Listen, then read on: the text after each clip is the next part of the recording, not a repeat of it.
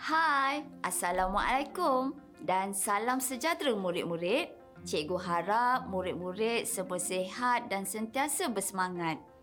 Cikgu, Cikgu Ainun binti Yunus. Cikgu mengajar di SMK Maxwell Kuala Lumpur. Pada episod kali ini, tajuk pembelajaran kita adalah berkenaan dengan negara Jepun, iaitu faktor-faktor kedatangan Jepun ke negara kita.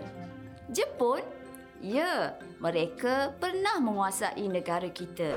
Cikgu percaya murid-murid pernah mendengar tentang negara Jepun bukan? Jadi, mengapa? Bagaimana?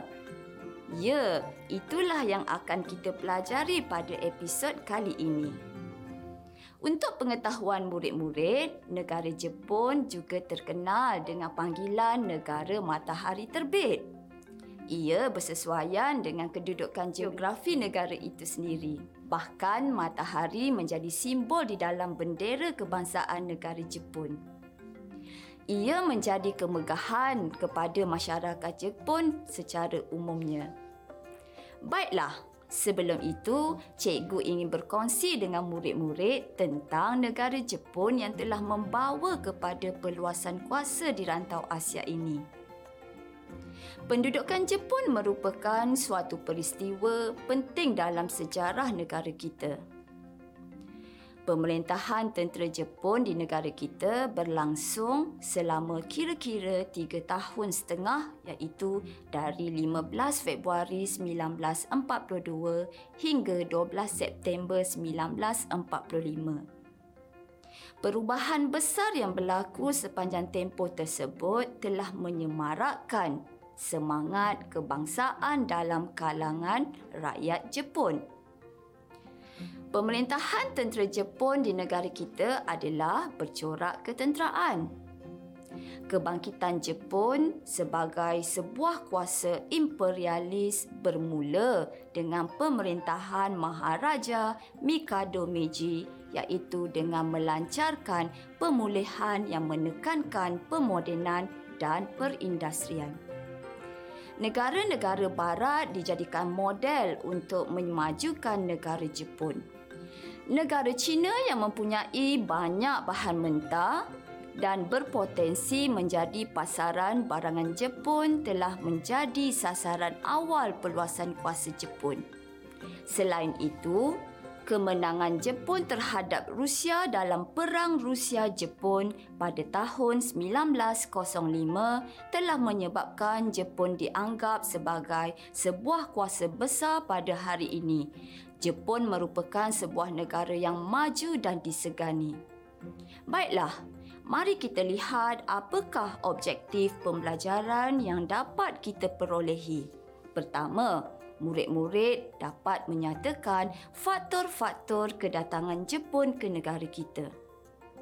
Selain itu juga, murid-murid dapat memahami kronologi serangan Jepun dan yang terakhir dapat mengetahui bagaimana atau cara kemarahan Jepun sehingga berjaya menguasai tanah Melayu.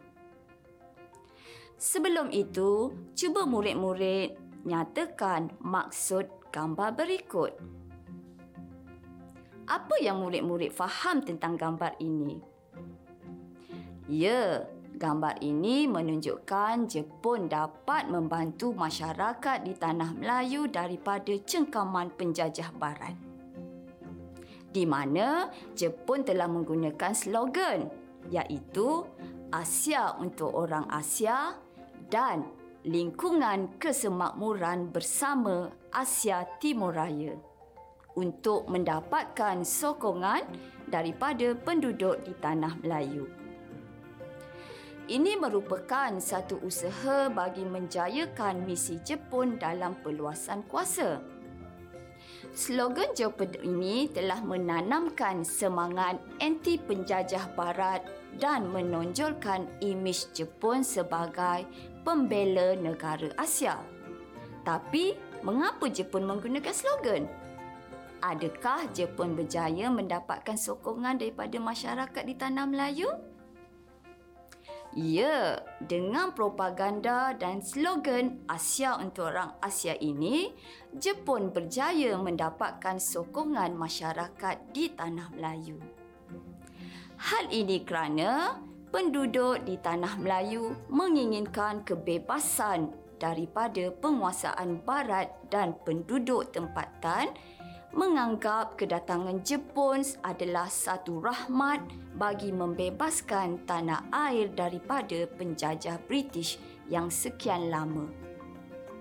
Lihat murid-murid, kuasa asing yang pernah menjajah negara kita sememangnya menggunakan slogan dalam usaha mencapai hasrat mereka untuk meluaskan kuasa.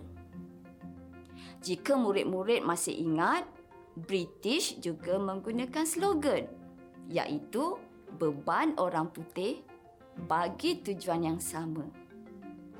Penggunaan slogan amat penting bagi mencapai sesuatu tindakan dan ia mampu menaikkan motivasi seseorang untuk mencapai sesuatu kejayaan.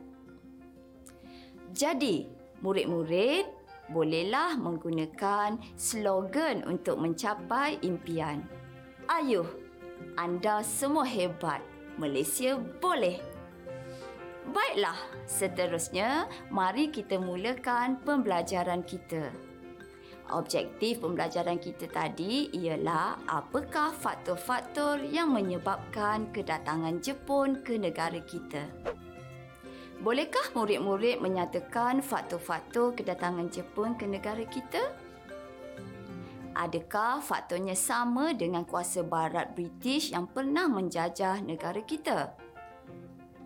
Ya, faktor utama kedatangan Jepun ini ialah Jepun kekurangan kawasan pertanian dibandingkan dengan jumlah penduduknya yang ramai.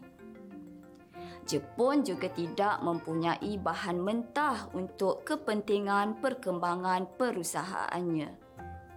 Jadi, bagi mengatasi masalah ini, Jepun memikirkan perlu mendapatkan tempat baru bagi mengatasi masalah tersebut.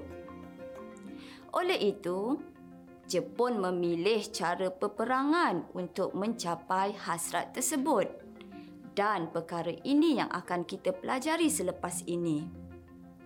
Baiklah, Jepun telah memilih untuk menguasai negara ini kerana negara kita ini merupakan sebuah negara yang sangat kaya dengan hasil buminya. Maka tidak hairanlah kuasa-kuasa besar ingin meluaskan kuasanya ke negara kita demi kepentingan ekonomi mereka. Seterusnya, selain kekurangan kawasan pertanian, Jepun juga ingin mengeksploitasi sumber bahan mentah seperti sumber minyak, terutamanya di Miri dan Lutong di Sarawak. Mengapa mereka memerlukan sumber minyak ini? Jepun memerlukan sumber minyak ini bagi tujuan ekonomi mereka terutama dalam industri automobil atau sumber tenaga bagi kenderaan. Selain itu, hasil bumi seperti biji timah turut menjadi faktor kedatangan Jepun ke negara kita. Biji timah digunakan dalam industri mengetin makanan. Hal ini kerana makanan yang ditinkan boleh bertahan lebih lama. Oleh itu, jika murid-murid membeli makanan yang bertin, pastikan tin tersebut tidak kemek atau rosak kerana ia dapat menjejaskan kualiti makanan tersebut. Untuk pengetahuan murid-murid, Tanah Melayu merupakan pengeluar utama biji timah di dunia. Selain biji timah, negara kita juga adalah pengeluar getah utama di dunia pokok getah dibawakan oleh pihak penjajah British ke negara kita kerana iklim dan tanah negara kita yang sesuai untuk tanaman komersial getah ini. Getah merupakan bahan mentah bagi membuat tayar yang digunakan dalam industri motorkar atau kereta. Jadi, pihak Jepun menggunakan kekayaan hasil bumi kita ini untuk menguasai negara kita. Baiklah, Faktor seterusnya ialah kepentingan strategik ketenteraan. Kedudukan strategik negara kita sesuai untuk ketenteraan Jepun. Di mana di hujung semenanjung Tanah Melayu terletak pangkalan tentera laut British iaitu di Singapura.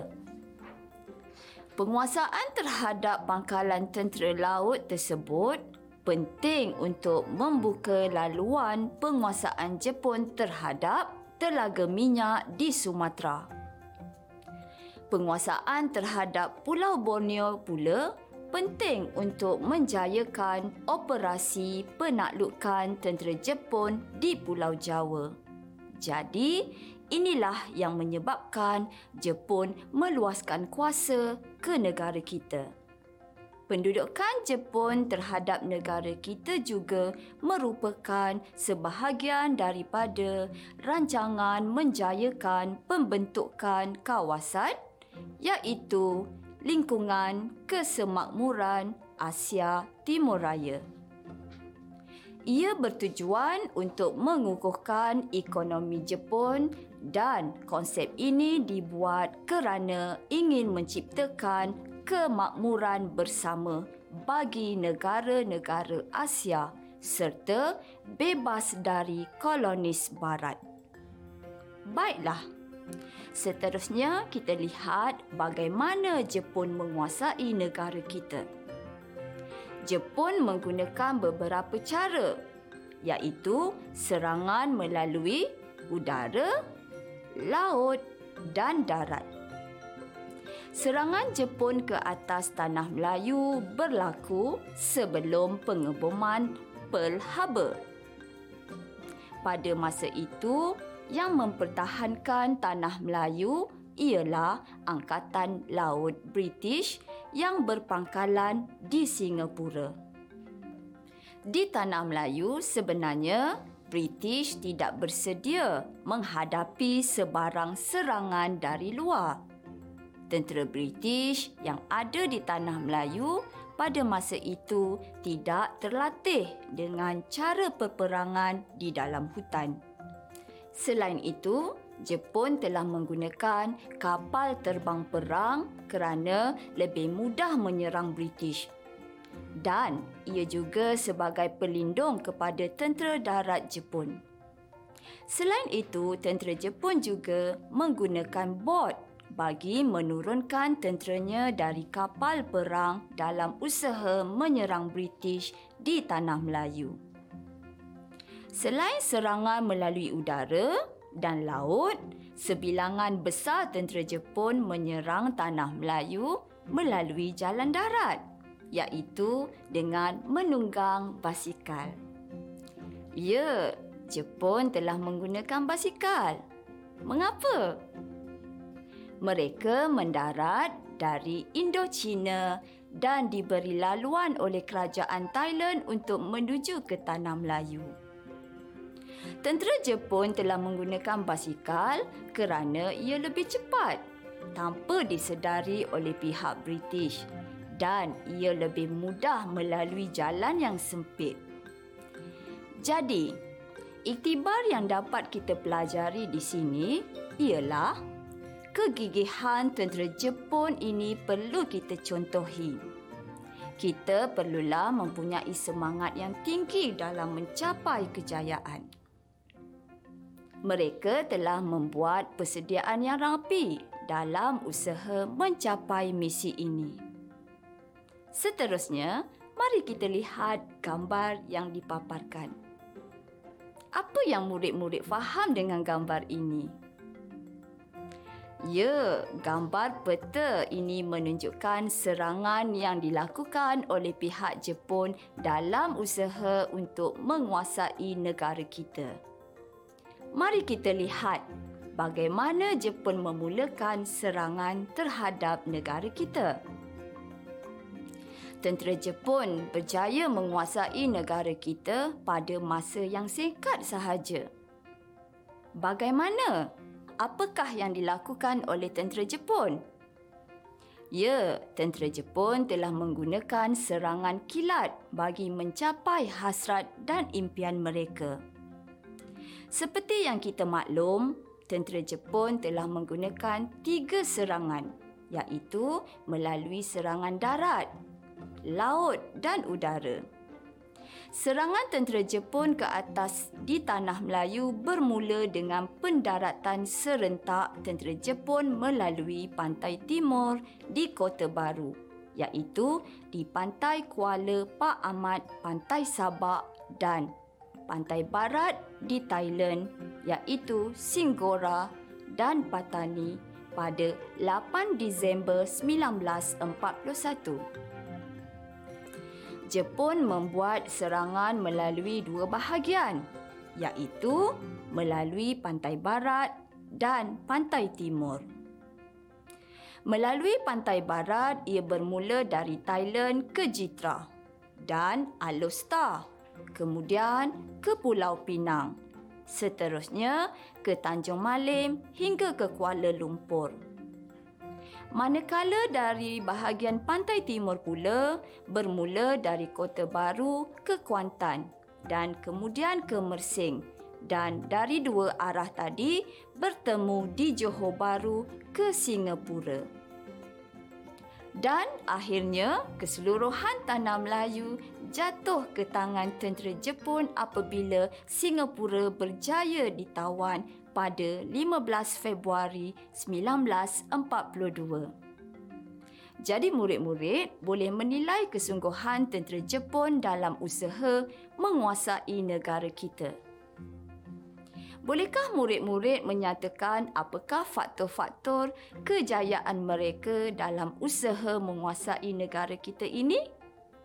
Mari kita lihat beberapa faktor kejayaan mereka. Ya, Pertama, persediaan yang rapi. Kedua, penguasaan tempat yang strategik. Dan ketiga ialah keberanian tentera Jepun sendiri. Sebelum Jepun melancarkan perang ke atas tanah Melayu, mereka telah membuat persediaan khusus iaitu mengumpul maklumat penting berhubung dengan kekuatan tentera British. Contohnya dari sudut angkatan tentera, kelengkapan perang dan kubu pertahanan British. Maklumat ini penting kepada Jepun bagi menyerang British dan berjaya menguasai tanah Melayu.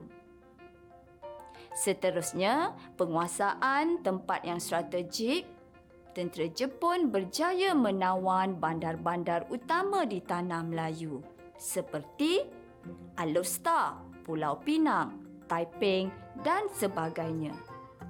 Dengan mudah dan pantas, Jepun berjaya mengalahkan tentera British di tanah Melayu.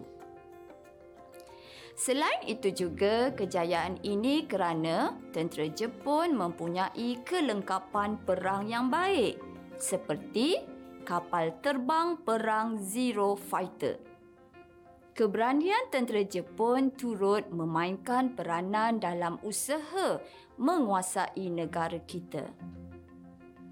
Pasukan tentera Jepun ini diketuai oleh Lieutenant General Yamashita yang telah menanamkan semangat hidup atau mati bagi tujuan suci mereka.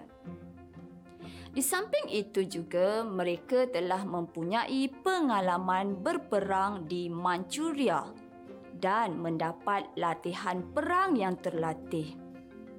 Sikap seperti ini amat penting dan perlu ada dalam setiap warga negara kita untuk meningkatkan semangat nasionalisme iaitu perasaan cinta dan sayang kepada negara. Baiklah, seterusnya, adakah tentera Jepun juga menguasai Sarawak dan Sabah?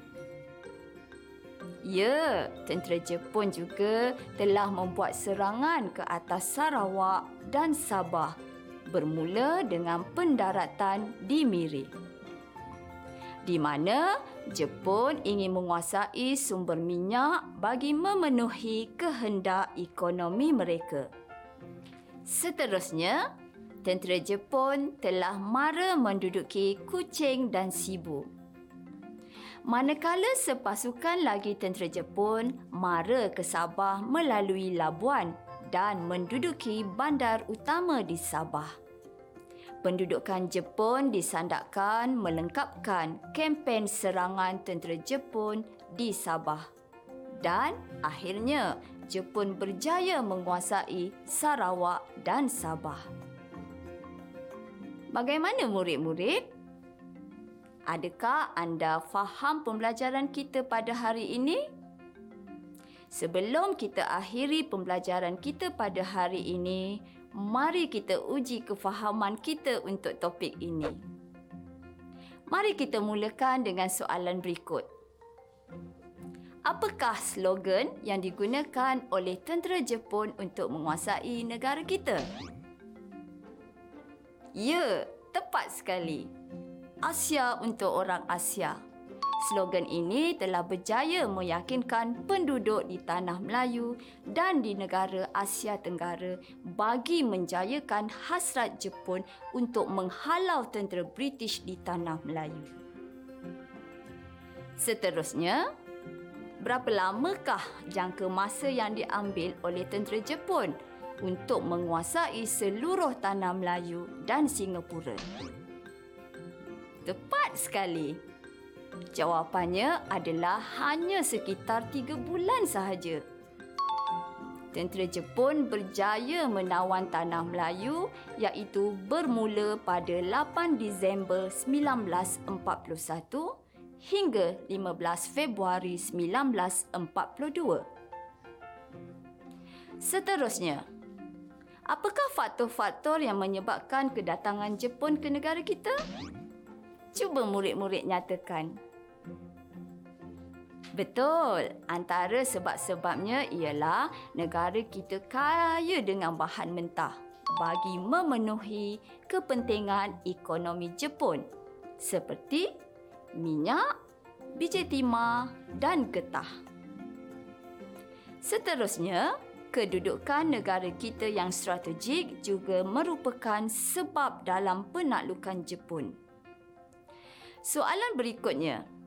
Bagaimana tentera Jepun berjaya menguasai negara kita? Boleh murid-murid nyatakan? Tepat sekali. Jepun telah membuat serangan ke atas negara kita melalui tiga cara. Iaitu serangan udara, laut dan darat. Iaitu menggunakan kapal perang, bot, kereta kebal dan basikal. Seterusnya, apakah strategi serangan Jepun dalam usaha mengalahkan British di Tanah Melayu? Dan akhirnya berjaya menguasai negara kita. Wah, hebatnya. Ya, betul. Jepun telah membuat serangan serentak iaitu melakukan dua serangan iaitu di bahagian pantai timur iaitu di Kota Baru Kelantan dan di bahagian pantai barat di Jitra Kedah. Kemudian berakhir di Singapura di mana Jepun berjaya mengalahkan kubu British di Singapura. Ini menyebabkan Jepun berjaya menguasai tanah Melayu. Baiklah, kita telah di penghujung rancangan. Sekian sahaja sesi pembelajaran kita pada hari ini cikgu berharap murid-murid berjaya menguasai objektif pembelajaran kita pada hari ini. Sebelum itu, mari kita reflekskan diri tentang pembelajaran kita pada kali ini. Pertama, murid-murid dapat menyatakan faktor-faktor kedatangan Jepun ke negara kita. Kedua, dapat menyatakan kronologi kemarahan tentera Jepun dan dapat menerangkan cara atau bagaimana tentera Jepun akhirnya berjaya menguasai negara kita. Dapat semuanya bukan? Semoga murid-murid jelas dan faham pembelajaran kita pada hari ini. Sehingga kita berjumpa lagi. Selamat maju jaya. Sekian terima kasih.